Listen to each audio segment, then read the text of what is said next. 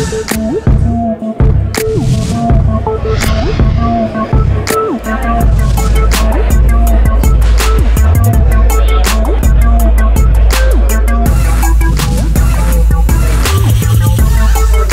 Hosszú évek óta egy díjátadó gálával fejezzük be ezt a szezonnyitó Back to Business partit.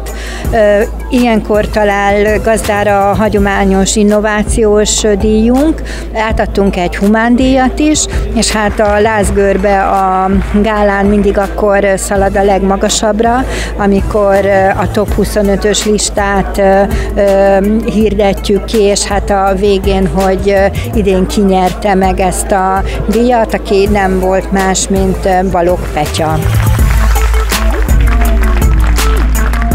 Nem számítottam erre a díjra, úgyhogy elég nagy meglepetés volt számomra.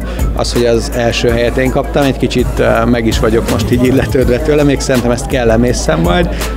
Nagyon örülök neki, azt gondolom, hogy azért választottak engem, mert Um, idén viszonylag több helyen szerepeltem, volt tévéműsor is és több előadás is, ahol ott voltam. Um, számomra nagyon fontos az IT szakma um, és a startupok, úgyhogy alapvetően azt remélem, hogy minél több sikeres hazai cég fog nemzetközi méretűre nőni ebben a szakmában, és remélem, hogy ezen is hozzá tudok tenni valamit. Minden pályázatban volt olyan elem, ami, ami jó példaként szolgálhat KKV-knak innovációra.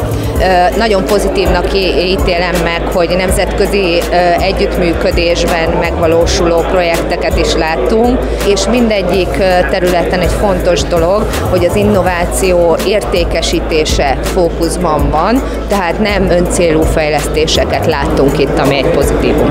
Kettő kivételével mindegyik projekt eh, és mindegyik termék a mesterséges intelligenciára, a deep learningre és azokra a modern tanulási big data módszerekre eh, épült, amik most nagyon divatosak.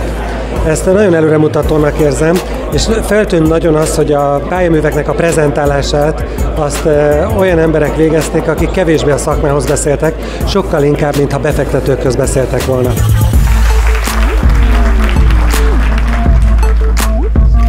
A projekt a hivatalos neve Boden Type DC van, ami egy innovatív projekt, azzal a célral, hogy megépítsük Európa és a világ egyik legenergia és költséghatékonyabb adatközpontját. Az ember az ilyen típusú díjakra önmagában nem számít. Sokkal inkább arra számít, hogy az a pályázat, illetve az az előadás, amit sikerült megtartanunk és néhány percben összefoglalnunk, ez értőfülekre talál. Az éghajlatváltozás, a klímaváltozás, az Európai Bizottságnak és Európának a széndiokszid csökkentése vonatkozó céljai, azok akciót igényelnek, tehát cselekednünk kell. Erre számítottunk leginkább, hogy értőfülekre találunk.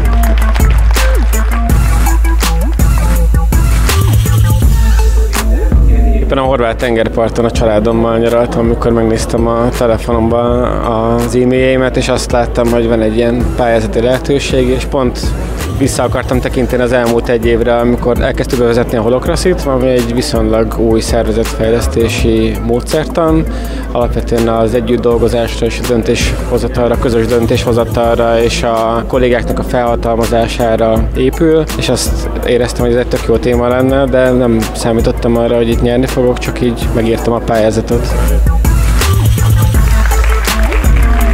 Hazudnék, hogyha azt mondanám, hogy nem számítottam rá.